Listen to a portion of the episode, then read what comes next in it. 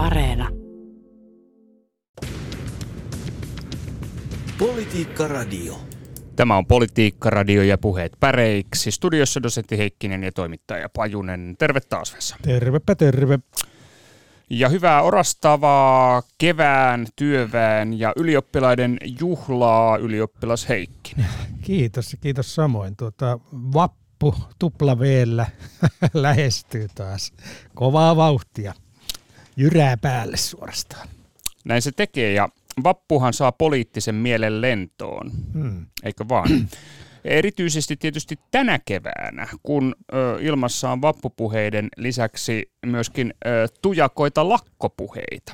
No nyt on kyllä mielenkiintoinen tilanne, että tuota, mietin, että tämmönen, meidän pitäisi tehdä tämmöinen vasemmiston tila vuosikatsaus, että missä nyt ollaan, miten on. Viime vuonna taidettiin analysoida vappupuheita ja useanakin vuonna on kyllä niitä taidettu ruotia. Saatiin joskus vähän jotain etukäteenkin tiedoksi, mutta jos tällä kertaa miettisi ylipäätään tota vasemmiston tilaa ja vasemmiston olemusta nykymaailmassa.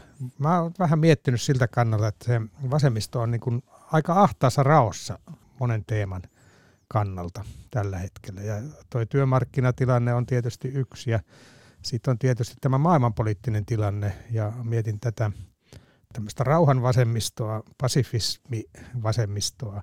Ja sitten on tietysti kolmantena näkökulmana ehkä tuo ilmastotilanne ja miten vasemmisto perinteisenä tuota, työvaltaisena puolena siihen suhtautuu. Puhutaan nyt vasemmistosta ehkä yleisemmin kuin, kuin vasemmistoliitosta tässä. Mm, joo, totta. Tota, no joo, siis kyllä, siis vappu, se on poliittisesti tietysti työväenjuhla, mm. mutta noin laajemmassa kuvassa, niin, niin jos katsoo vasemmistoa, tai työväenliikettä, niin kaksi maisemaa piirtyy. Toinen on niin kuin vasemmiston poliittinen kannatus, mm-hmm. sen iso kuva, ja sitten toinen on tämä työväenliikkeen ja työtaisteluiden jossain mielessä marginalisoituminen. Näin voi sanoa, ainakin jos katsoo niin kuin työtaisteluita tilastollisesti, kuinka monta työtaistelua vuodessa keskimäärin 2000-luvulla Suomessa on käyty. Se luku pyörii jossain noin sadan työtaistelun hujakoilla per vuosi.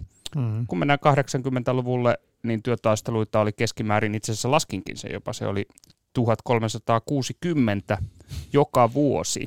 Siis er, erohan on huima. Eli tässä suhteessa niin, niin. taisteleva työväenliike ei ole taistellut Suomessa 2000-luvulla enää Juuri lainkaan. Jaa. Tänä keväänä kylläkin taistellaan, mutta, niin, mutta isossa kuvassa näin. Mielenkiintoisia numeroita. Se, äh, tota, mistä se kertoo? Kertooko se siitä, mitä on myös vasemmiston ongelmaksi sanottu, että vasemmisto on saavuttanut tavoitteensa? Pitkän linjan tavoitteensa, jotka liittyvät esimerkiksi työelämään ja tasa-arvoon ja, ja hyvinvointiin. Valtion. Isossa kuvassa. Isossa kuvassa, niin, että eikö ole enää taisteltavaa? Vai onko vasemmisto ja työväenliike ja AY-liike oppinut neuvottelemaan eri tavalla ja onko tämä sopimusjärjestelmä hioutunut sitten niin kuin huippuunsa, että vältytään lakoilta? Tässä voi olla monia selittäviä tekijöitä tuohon työtaistelumäärän pienenemiseen, mutta nyt tällä hetkellä on kyllä mielenkiintoista tämä puoluevasemmisto ja AY-vasemmisto – ja se ristiriita, mikä siinä välillä on. Eli nythän AY-liikkeen puolelta on, on kyllä aika kovaa kritiikkiä heitetty vasemmistojohtoista hallitusta kohtaan. Mm-hmm. Viittaat ja, nyt tähän ö, kunta-alan työtaistelutilanteeseen. Kyllä, nimenomaan siihen akuuttiin tilanteeseen, että tuota, ö, minkälaisia periaatteita puoluepoliittinen vasemmisto ikään kuin joutuu vaimentamaan tai syömään omia, omia periaatteitaan on varmaan aika vaikea ja tämmöinen eh, suorastaan kaksijakoinen mieli. Niin, viittaa tähän perinteiseen ä, ammattiyhdistysliikkeen ja vasemmistopuolueiden akseliin yhteistyöhön. Ja, ja sitten tähän sairaanhoitajien työtaistelutilanteeseen ja pakkolakikysymykseen. Ja, ja tämän mutkikkaan asian äh, herkkää poliittista suhdetta istuvaan vasemmistovetoiseen hallitukseen, kuten sanoit. Mm. No tästä on kiinnostavaa saada äh, lisätietoa. No ilman Kilautetaanpa kuule vasemmistoliiton kansanedustaja Jari Myllykoskelle ja kuunnellaan, mitä mieltä hän on siitä, kun sairaanhoitajat ovat syyttäneet tätä hallitusta, Marinin hallitusta, pakkolakien valmistelusta. On kyllä monisäikeinen kysymys ja tota, hyvin ymmärrettävää, että virkavastuulla toimiva ministeri, joka tästä vastaa, niin on jossakin vaiheessa sen, sen asian sitten ollut pakotettu ottamaan esille. Mutta täytyy sanoa, että sen sanan sanominen on kyllä sitten muuttanut tämän tilanteen, kun se on ensimmäisen kerran ääneen sanottu, niin on tuntunut kyllä, että kuntatyönantajilta on neuvotteluhalut siinä vaiheessa kaikonneet ja ovat ajatelleet, että nythän tästä sitten tavallaan niin kuin tilanteesta päästään sopimatta ja vähin heidän kannaltaan vaurioin niin eteenpäin. Ja se, se on ollut kyllä niin kuin hankala ymmärtää. Siinä on se puoli, joka meidän varmaan niin kuin kaikkien on myönnettävä, että mehän ei todellakaan haluta tilannetta, missä ihmisten terveys ja henki on uhattuna, niin se sinällään on varmasti niin kuin oikeutettua keskustelua, mutta se, että kuinka sitä nyt ollaan tässä kohtaa oltu käyttämässä tai miten se tähän on vaikuttanut, niin se tuntuu nyt vähän liioitellulle. Se tässä on niin kuin vähän oman näkemykseni mukaan niin ongelmallista, että näin olisi puututtu perustuslain suomaan oikeuteen taistella omista työehdoista. Pidän kyllä sitä niin kuin mekanismina, joka poistaa sen lakko-oikeuden. Politiikka Radio. Näin siis vasemmistoliiton kansanedustaja Jari Myllykoski tästä kun mm, sairaanhoitajat ovat syyttäneet Marinin hallitusta pakkolakien valmistelusta ja tästä visaisesta kunta-alan työmarkkinatilanteesta. Hankala kysymys. Myllykoskihan on tietyllä tapaa, no voisi sanoa, että vasemmistoliiton eduskuntaryhmässä tällaisia viimeisiä mohikaaneja tietyllä tapaa aito rasvanahka duunari. Hän on entinen Metalliliiton työehtosihteeri ja tuntee kyllä tämän AY-liikepuolen oman taustansa kautta varsin hyvin. Ja on ollut myöskin aika tyytymätön tähän puolueen linjaan, kuten tuostakin pätkästä pystyi aistimaan, että tietysti asia on monimutkikas, vaikea hoitaa, mutta siitä huolimatta ikään kuin, että hallitus olisi astunut tässä kysymyksessä työnantajien puolelle. No kyllä, kyllä tota, Näin sitä vähän tulkitsin. Kyllä Jari suuntaan. Myllykosken sanoista ka, niin kuin kaikui se äh, kaksoisrooli, mikä hänelläkin tavallaan on tässä asiassa, että hänellä on tämä pitkä AY- ja duunaritausta ja sitten toisaalta hän on kansanedustaja, joka säätää niin sanottua pak- tai on säätämässä niin sanottua pakkolakia. Eli tämähän oli, Myllykoski sanoi hyvin, että sen sanan sanominen muutti tilanteen. Eli tämä niin sanottu potilasturvallisuuslaki, tai sehän se sen kai virallinen nimi, Kyllä. nimi on, niin kääntyy aika äkkiä niin kuin AY-liikkeessä pakkolaki sanaksi. Ja tuota, juuri sillä tavalla, että kuntatyönantaja ikään kuin, tai näytti siltä, että kuntatyönantaja heittäytyi hyvin passiiviseksi sen jälkeen, että, että tämä hoidetaan lailla tämä homma. Tai vaikka lakko tulisikin, niin ihmiset saadaan töihin. Mm. Eli, eli meni ikään kuin kuntatyönantajan tämä neuvotteluhalu. Ja en tiedä, miten tämä todellisuudessa on, mutta tämä kertoo kyllä vahvasti tästä sanojen voimasta. Ja tähän ei ole ihan uusi tilanne, että vuonna 2007 taisi olla samankaltainen potilasturvallisuuslaki tilanne. Eli tuota, on puhuttu pakkolaista ja pakkotyölaista. Ja itse asiassa meidän korkein kielitaho tässä maassa, eli kotimaisten keskus, valitsi potilasturvallisuuslain juuri tämän huhtikuun kuukauden sanaksi. Mm-hmm. Eli sielläkin on kiinnitetty nyt huomiota tähän mielenkiintoiseen sanakysymykseen. Akuuttiin työmarkkinatilanteeseen. Akuuttiin työmarkkinatilanteeseen, ollaan ajan hermolla.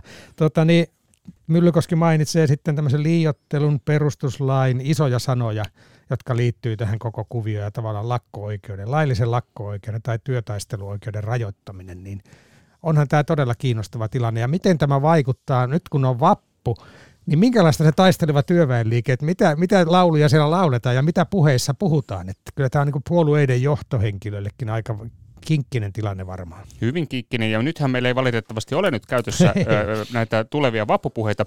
Niihin voidaan palata sitten myöhemmin, mutta tämä on kyllä poliittista dynamiittia, ja mm. voisipa tehdä pienen ennustuksen, että, että uskoisin, että huolimatta siitä, että miten tämä asia nyt sitten lopulta ratkeakaan, mm. niin tästä tulee poliittisia seurausvaikutuksia vuoden päässä oleviin eduskuntavaaleihin. Näin uskallan ennakoida tässä vaiheessa. Toki tietysti Ukrainan sota on, on, on vielä isompi kysymys hmm. ja maailma on hyvin vaikea tällä hetkellä, että ennustuksia on nyt aika hurja päästä mennä tekemään vuoden päähän vaaleihin, mutta on tämä iso kysymys poliittisesti ja on kuitenkin muistettava, että edellisissä eduskuntavaaleissa aikoinaan muistat varmaan, hmm onko ihminen desimaali vai, vai eikö se ole desimaali, eli kysymys tästä hoitajamitoituksesta, niin sehän no on sanottu, että se ratkaisi pääministeri Perin, että, että Petteri Orpo kaatui vaalien loppusuoralla tähän kysymykseen.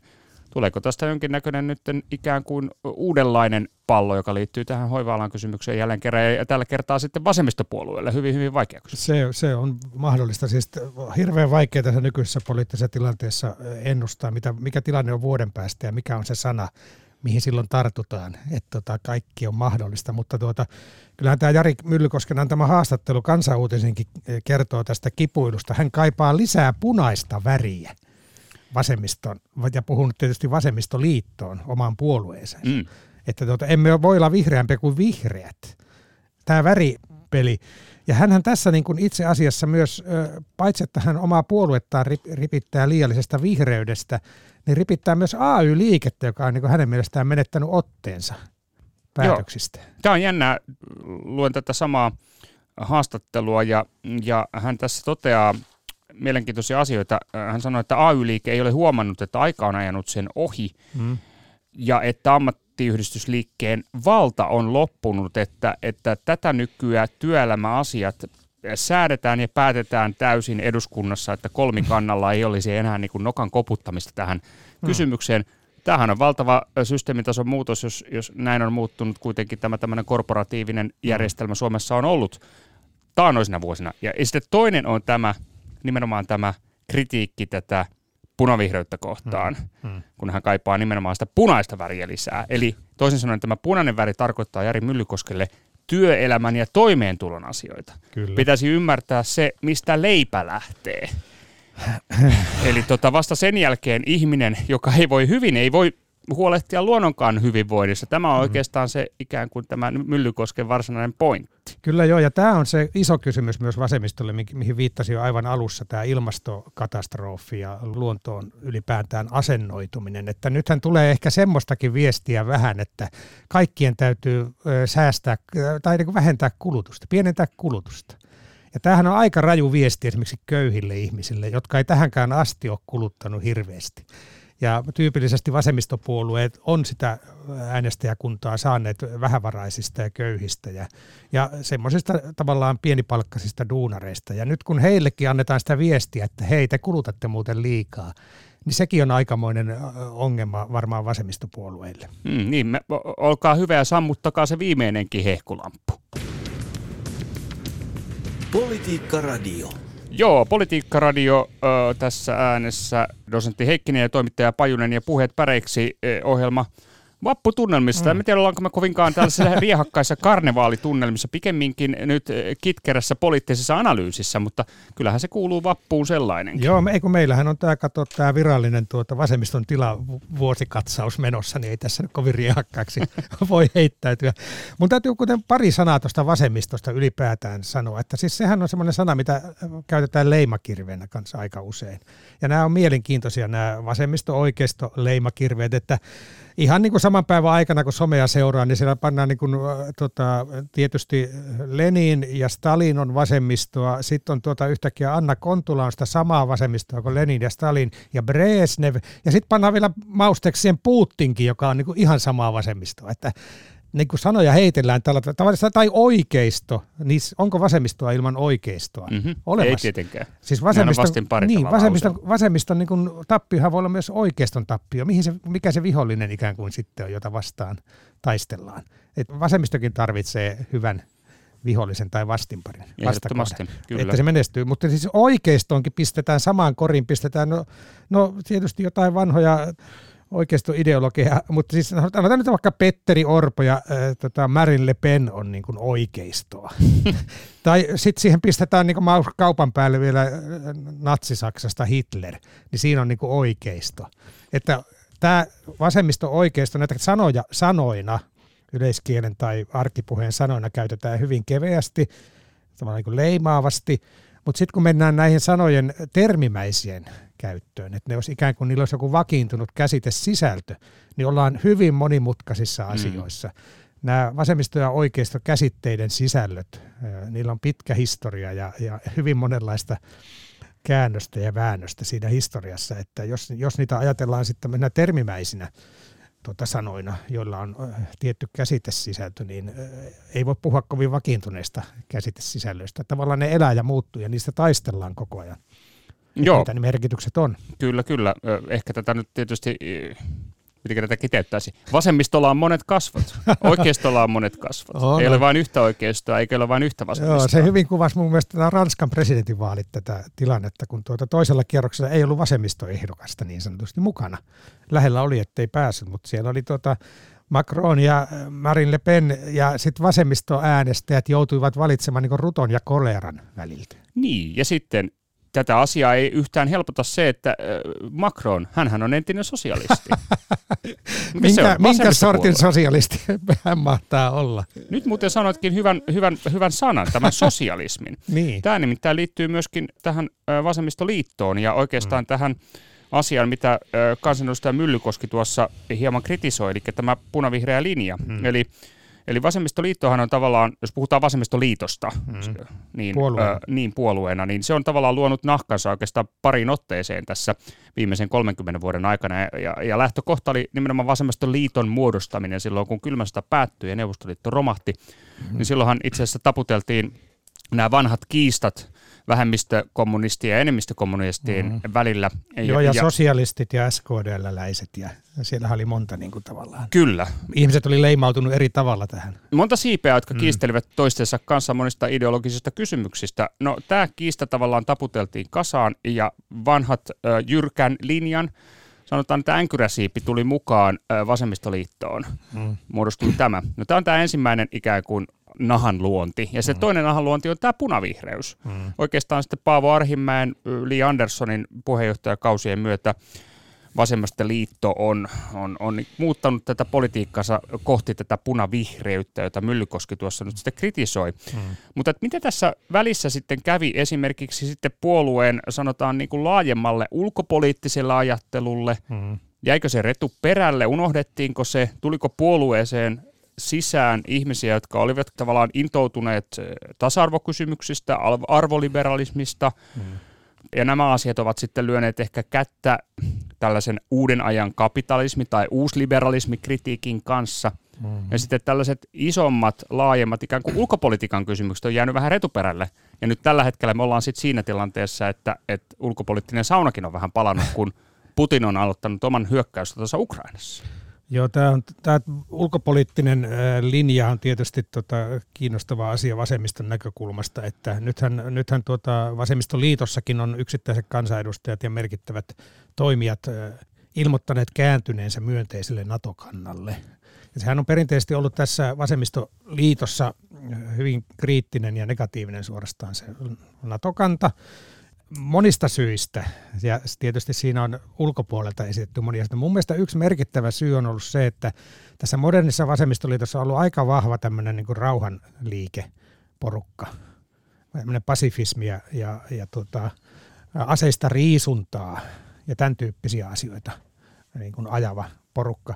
Ja se, tälle porukallehan se NATO on ollut aina iso peikko, koska se on kuitenkin myös ja ytimeltään sotilasliitto ja sotilasjärjestelmä. Ja sitten kun siinä on vielä ollut päähusaarina USA, jota, joka on perinteisesti ollut suomalaisen vasemmiston, tämän vasemmistoliitto-vasemmiston ainakin niin kuin aikamoinen mörkö, ja puhuttu maailmanpoliisista, joka huseeraa tuolla maailmalla aseidensa kanssa. Niin tuota, tästä se, se NATO-vastustus aika paljon on mun mielestä kumpuaa niin kuin tästä taustasta. Ja nyt sitten kun, kun tota, tämä pasifismi nyt ei ole kovin suuressa huudossa maailman, ma, maailmassa tällä hetkellä, niin on ikään kuin tunnustettu tosiasioita, että meillä on tuossa aggressiivinen naapuri. Ja se on tavallaan niin kuin tämmöisillä järkiperusteluilla.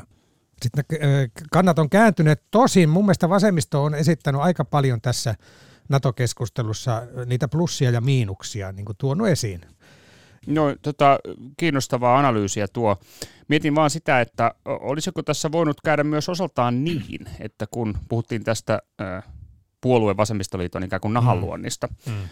Niin että tavallaan tämä aikoinaan vähemmistökommunisteilta peritty jyrkkä USA, NATO ja länsikriittinen linja jäi tavallaan vähän ikään kuin päälle, vähän niin kuin mm. pykälään siinä samassa tilanteessa, kun puolueeseen tulee ihmisiä, jotka on kiinnostuneita tasa-arvokysymyksistä, arvoliberalismiin liittyvistä mm. asioista, unohdetaan ulkopolitiikka. Ei keskitytä lainkaan siihen, että miten maailma itse asiassa tosiasiassa muuttuu. Kyllä, joo, siis mutta mun mielestä niin vasemmistoliiton äh, pääosaaminen ei ole ollut siellä ulkopolitiikassa, eikä päämielenkiintokaan, näin niin puoluepoliittisesti, jos katsoo hallitustyöskentelyä ja näitä.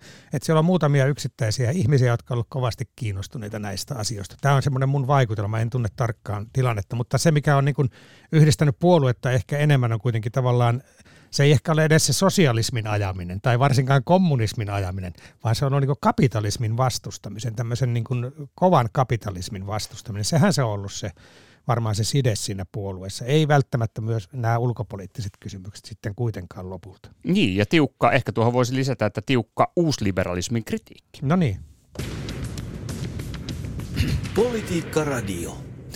No niin, Vesa, oisko tota, onko meidän vasemmiston tilaraportti valmis? No, no ei ole alkuunkaan. Meillä on vielä, niin, tota, hei vasemmistohan tuosta Ranskasta pakko sanoa se, että sieltähän se koko sana tai termi niin poliittisessa mielessä tulee vasemmisto ja oikeisto. Ranskan vallankumouksesta.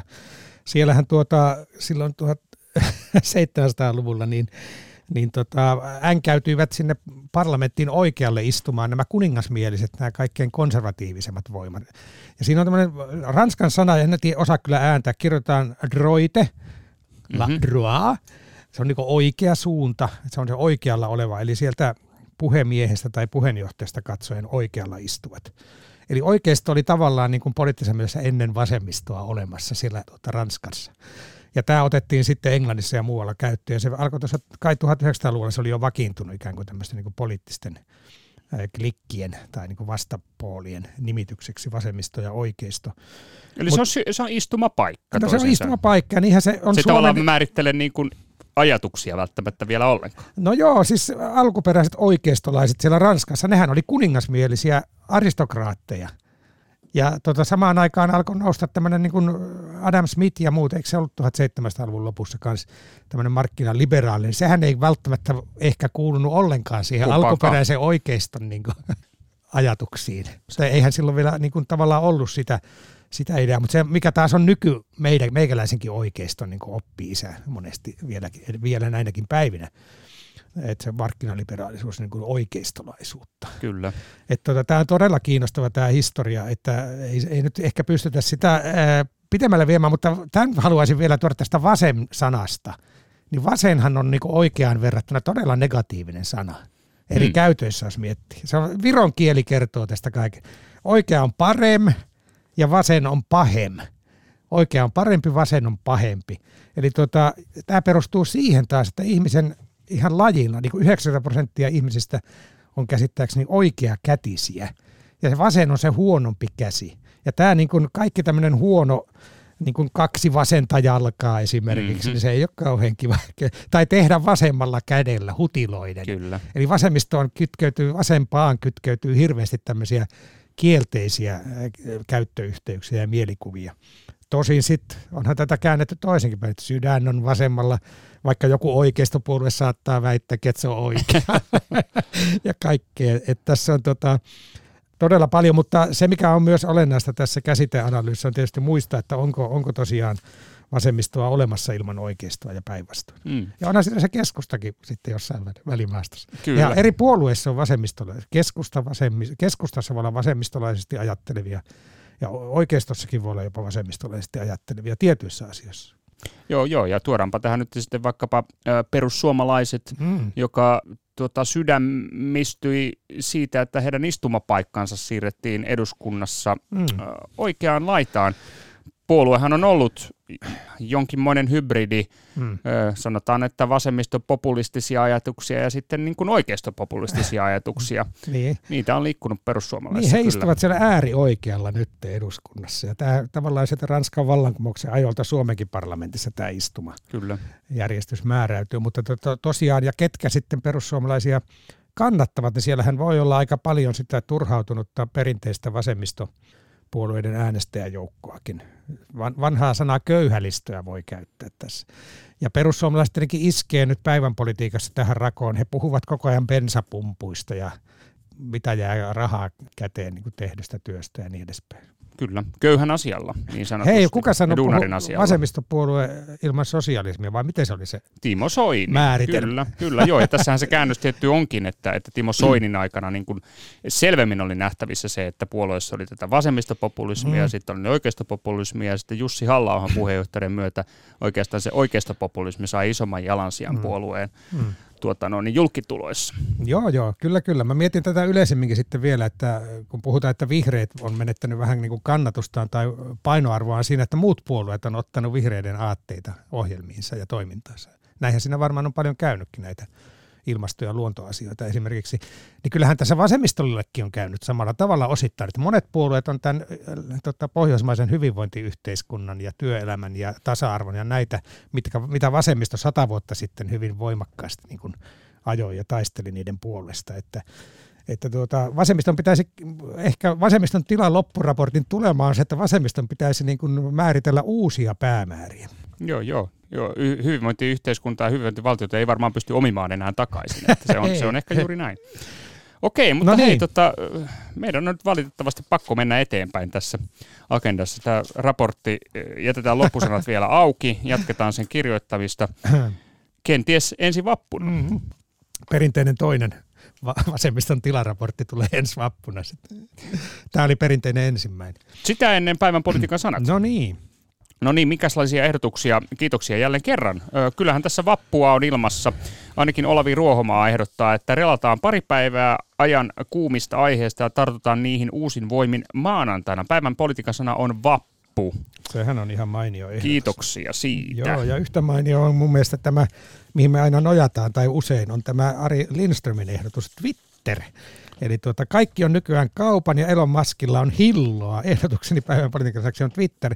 Eli tämä tuota, rikas mies Elon Muskhan meni ja osti sitten tämän Twitter-palvelun ja, ja aikoo toteuttaa sillä sananvapautta. Niin, se on aika jännä, että se on yksi mies sitten, hänen, hänen tuota noin, niin päätöksensä painaa aika paljon tässä asiassa. Että... Joo, siis ja tätähän on, että mitä se tarkoittaa? Se tarkoittaako se käytännössä sitä, että tuota Donald Trump palaa Twitteriin? Niin mitä se tarkoittaa? Se aika näyttää sitten, että tuota, Ö, mutta siis sanoit, että hänellä on hilloa. Hilloa, siis, hilloa tuntuu tuota, Maskilla, joo. No. On varmaan. Jotenka, ö, pätäkkää. Pätäkkää, joo. Timo Tapianen ehdottaa päivän politiikan sanaksi bitcoinia. No niin. Eikö se ole myös hilloa? on se jonkinlaista pätäkkää. Tota, ilmeisesti tässä on nyt kyse siitä, että Suomen tulli on takavarikoinut bitcoinia. En ymmärrä asiasta mitään, mutta näin luin, joten totta se on. Ja sitten tota, valtiovarainministeri Saarikko tuota sanoi, että nämä kymmenien miljoonien arvosta bitcoineista saatuja euroja mm. lahjoitetaan Ukraina. Ukrainalle, niin. niin. Joo, kyllä. Juuri näin. Tota noin, niin, tällaisia kryptovaluutta ö, rahavirtoja Juu. Suomesta Ukrainaan. Ö, lisää rahavirtoja. Mm. Sami Tuomaala. Ruplamaksu. Oha, no mm. niin. Päivän Tätä... politiikan sana. Joo, tästä on paljon puhuttu. Se Venäjä nyt vaatii sitten kaasusta ja muista luonnontuotteista maksun ruplina ja ilmeisesti siihen osittain jo Saksan yhteydessä tästä on puhuttu paljon, että, ja on tullut kritiikkiä Saksan toiminnalle. Joo, ja nythän tämä on Suomelle hankala paikka, koska mm. Suomihan on sitoutunut talouspakotteisiin ja sanktioihin mm. sataprosenttisesti ja vetää kovaa linjaa, mutta Fortum, mm. valtionomistajan yhtiö Fortum, Uniper-yhtiön kautta, joka on tämä saksalainen tytäryhtiö, niin on ilmeisesti taipumassa tähän ruplamaksujärjestelyyn. Tämä on skandalöösi tilanne. Mm ja, ja vaikea kysymys myöskin Suomelle. Kyllä, kyllä. Hei, muuten puhuit, saisit saa mainita sanan rahavirta, niin tuota, Tiina Mertonen ehdottaa tuota Kymijoen kanavaa. Hän sanoi, että Saimaan kanava, kuka tarvitsee? Pyh, meillä on pöytälaatikossa valmis varasuunnitelma. Myö Kotkassa ollaan sitä mieltä, että politiikan sana Kymijoen kanava. Eli toden totta, siis Neuvostoliitto, anteeksi Venäjä, sainpas livaltettua, niin uhkailee nyt sitten Suomea, tai en, kuka siitä nyt puhukaan, joku tärkeä henkilö siellä, että tuota, Saimaan kanavakin pistettäisiin niin kiinni. Joo. Tai vuokrasopimus lopetettaisiin. No niin. Oliko se näin? No, vuokra, nimenomaan irtisanottaisiin Irtisan- vuokrasopimus. Näin se, näin se meni tämän Joo. Saimaan kanavan. Mutta Tiina Mertanen on osalta. sitä mieltä, että otetaan sitten Kymijoen kanava käyttöön. Ei me tarvita Saimaan kanavaa. Joo, ja tässä nyt ilmeisesti heräsi vähän Twitter-yleisössä nyt sitten eri puraa sen suhteen, että voisiko, pitäisikö se kuitenkin nyt jättää, oliko se niin, että lohille tämä Kymijoki pikemminkin Näin kuin, oli. Ja, ja, ja, ja tukea vaikka rantarataa. Kyllä. Tällaisia viestejä tuli. Kyllä, kyllä. Hei muuten vesiympäristöstä tuli mieleen tuo Antti Veijalaisen mainio ehdotus Ahvenanmaa. Tuli pientä epäselvyyttä kai siitä, että onko Matti Vanhanen ehdottanut, että Ahvenanmaa militarisoitiin. Ei se Vanhanen varmaan semmoista ole ehdottanut. Mutta on, tästä on puhuttu tästä Ahvenanmaan roolista nyt tosi paljon. Joo, Antti Veijalainen siis Joo. Ahvenanmaata ja Juho Lampikoski myös ehdotukseni päivän politiikan sanaksi on Ahvenanmaa. Autonomisen ja demilitarisoidun maakunnan asema mahdollisessa tulevassa NATO-Suomessa on aiheuttanut vilkasta keskustelua siitä, milloin Suomen on sopivaa lähettää sotilaita turvaamaan strategisesti merkittävää saarta. Kyllä. Tota niin, vähän sit näihin vesiaiheisiin liittyen niin vähän, ja sotaan liittyen vähän synkempi sana. Tero Mäkeläinen, politiikan sana sotadelfiini. Iltalehden mukaan Venäjä otti Mustallamerellä koulutetut sotadelfiinit käyttöön. Ja toden totta, delfiinejä on käytetty kai koulutettu etsimään miinoja ja ehkä estämään myös jotain vastustajan tai vihollisen vedenalaista toimintaa. Mm-hmm. Aika, siis jotenkin järkyttävää. Mä pikkasen järkytyin tuosta Joo. että kaikki keinot käytössä. Ilkka Lundberg muistuttaa Mm. hoitajien tilanteesta. Hän ehdottaa päivän politiikan sanaksi palkkakuoppaa. Palkkakuoppa. Hoitajat ovat palkkakuopassa melko syvässä, koska rahaa kuopan täyttämiseen ei näy löytyvän. Eli nythän tota, näyttää siltä, että lakot alkavat tuossa ensi viikolla, kun sovittelulautakunta ei saanut tehtyä edes ehdotusta, koska osapuolet on niin kaukana just raha-asioissa. Tämä on se vakava tilanne nytten. Ja tuota, Paula Pulkkinenkin sanoi, jännitys tiivistyy työmarkkinapolitiikassa, joten ehdoton sovittelulautakunta psykoosikin taisi jo parantua. Mikä se semmoinen psykoosi oli? Öö, viittaatko sotapsykoosiin? Kyllä, kyllä. Joo. Erkki Tuomioja puhui sotapsykoosista, Joo, että kat- Suomi olisi joo. sotapsyko- tai suomalainen media olisi sotapsykoosissa. Tuomio itse asiassa viittasi, että psykoosissa todellisuuden taju heikentyy ja on huomattavia vaikeuksia erottaa, mikä on totta ja mikä ei. Eli hän sitten selitti tätä myöhemmin, että hän viittasi tota, ilmeisesti niin kuin erityisesti mediaan, jossa lietsotaan pelkoja ja ikään kuin media olisi psykoosi. Ja tietysti tämä psykoosi on vahva sana niin kuin lääketieteellisessä mielessä, viittaa mielisairauteen tai tautiin sanakirjan mukaan, mutta toisaalta sitten sitä käytetään laveammin yleiskielessä joukossa esiintyvästä tilapäisestä käyttäytymishäiriöstä ja nimenomaan sotapsykoosi tarkoittaa tämmöistä tilapäistä käyttäytymishäiriötä. Tässä on tosi pitkä keskustelu. Käytiin Erkki Tuomioja sai Twitterissä 769 vastausta tähän, tähän viittisen. Mä kattelin niitä, niin sanotaan, että 760 oli hyvin negatiivisia tuomioja kohtaan. Eli tämä keskustelu ja sanoihin tarttuminen on niin todella voimakasta. Nyt tästä on puhuttu jo monessa lähetyksessä. Nyt on kielitietoisuus kyllä herännyt. En tiedä, onko se aina niin sille rakentavalla tavalla, mutta, mutta tosi rajua on.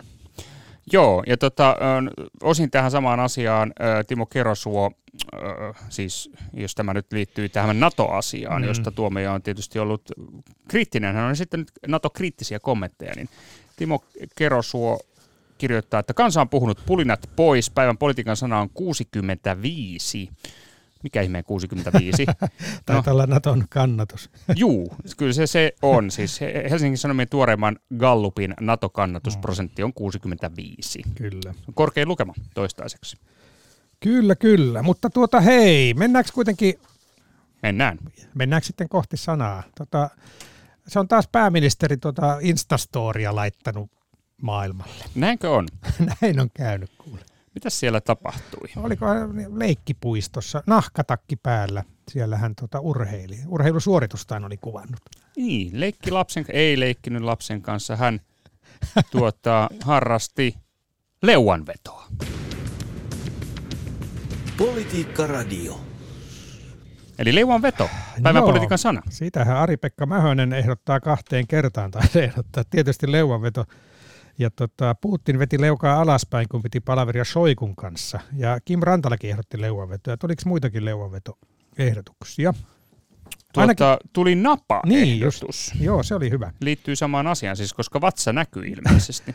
Joo, ja napa se... näkyi, napa vilahti, eikö vain? Kyllä, kyllä. Tästä jaksettiin, se oli tota, toi napa-ehdotus, oli Kalle Järveltä, kiitos siitä kenen napaa nyt milloinkin tuijotellaan, välillä omaa ja välillä pääministerin napaa, mutta tuota niin, musta tämä leuaveto tietysti näin vappu mielessä, se, sitähän tuli heti mulle mieleen, kun mä näin sen videon tuolla somessa, niin tuli Urho Kekkonen mieleen, kuinka hän loikkii rappusilla valtavia loikkia, on urheilullinen ja Vitoaalinen. Niin, e- elinvoimainen hahmo, mutta Marinhan sai tästä aikamoista ryöpytystä tästä leuaveto storistaan, ja hän sai myös aikamoista ryöpytystä siitä, että meni sitten silittelemään Kreikan, oliko se pääministerin koiraa, mm-hmm. tavatessaan hänet. Siitä levisi kuvia maailmalla paljon. Sitäkö ei olisi saanut tehdä, siis silittää koiraa? No ei, sehän nyt on tämmöistä, siis tietysti hän nyt vaan tässä kalastelee suosiota keveästi, kuin tämmöisiä kuvia levittänyt. Hän ei tietysti itse sitä ko- koiraa sinne roudannut, vaan se oli ihan kreikkalaista keksintöä. Mutta ihan oma koira. Ihan oma koira.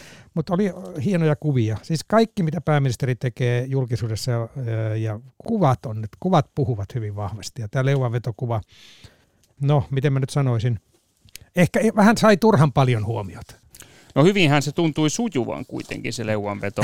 Ehkä siinä oli tietysti tarkoitus hieman esitelläkin sitä, että se sujuu niin hyvin, että tota, enpä usko, tai olisi ollut tietysti hauska nähdä semmoinen video, jossa Marini olisi roikkunut tangossa ja rimpuillut ja yrittänyt sitä ensimmäistä leukaa naama punaisena saada aikaiseksi onnistumatta. Mm. Semmoinen olisi ollut virkistävä video tietysti. Oi, se on ollut, joo. Epäonnistuminen on ihan ok. Kyllä, joo, mutta tota, pääministerillekin. Tota, saihan tämä nyt aika naurettavia piirteitä. Kysytään sitten UKK-instituutin johtajalta, professori Tommi Vasankarilta, että oliko se hyvä suoritus teknisesti ja oliko, Marin taisi vitsailla, kun hän sanoi, että olisi pitänyt kuvata ne viisi ensimmäistä. Niitä ei tainnut ole ehkä välttämättä ollakaan niitä viittä ensimmäistä. Hän kuvasi vain ne neljä jälkimmäistä, jotka ehkä olikin ne ainoat. Mutta tätä on nyt ihan analysoitu kuule professoritasolla tätä suoritusta lehdistössä. Niin ja analysoitu sitäkin, että oliko ne tosissaan ne viisi ei kuvattua leukaa olemassa vai ei? Niin, saako pääministeri olla humoristinen? Hei, muuten nyt on vappu tulossa ja tota, mun perinteisiin on kuulunut aina työväenlaulujen kuuntelu ja tänä vuonna se tuntui jotenkin erityisen raskaalta. Mutta on yksi laulu, jota mä aion kuunnella ja se on tota Natalia. Kait Sydeniuksen Elvi Sinervon runoon säveltämä poliittinen laulu vuodelta 70 ja siinähän on kysymys Ukrainasta. Onko tämä nyt jotain akitproppia? Tämä on akitproppia. Natalia, kun muistat taas, on vieras hävittänyt armaan maas. Natalia, oi kuuletko, soi yössä rakentajain laulut jo, he palaavat ja silloin vapaa on taas Ukraina. Tämä on hyvin ajankohtainen laulu. Hyvää vappua, arvon juhlakansa. Hyvää vappua kaikille ja tuota, vedetään vaikka leukoja, ei, ei tota leukaan. Näihin puheisiin. Näihin puheisiin. Politiikka Radio.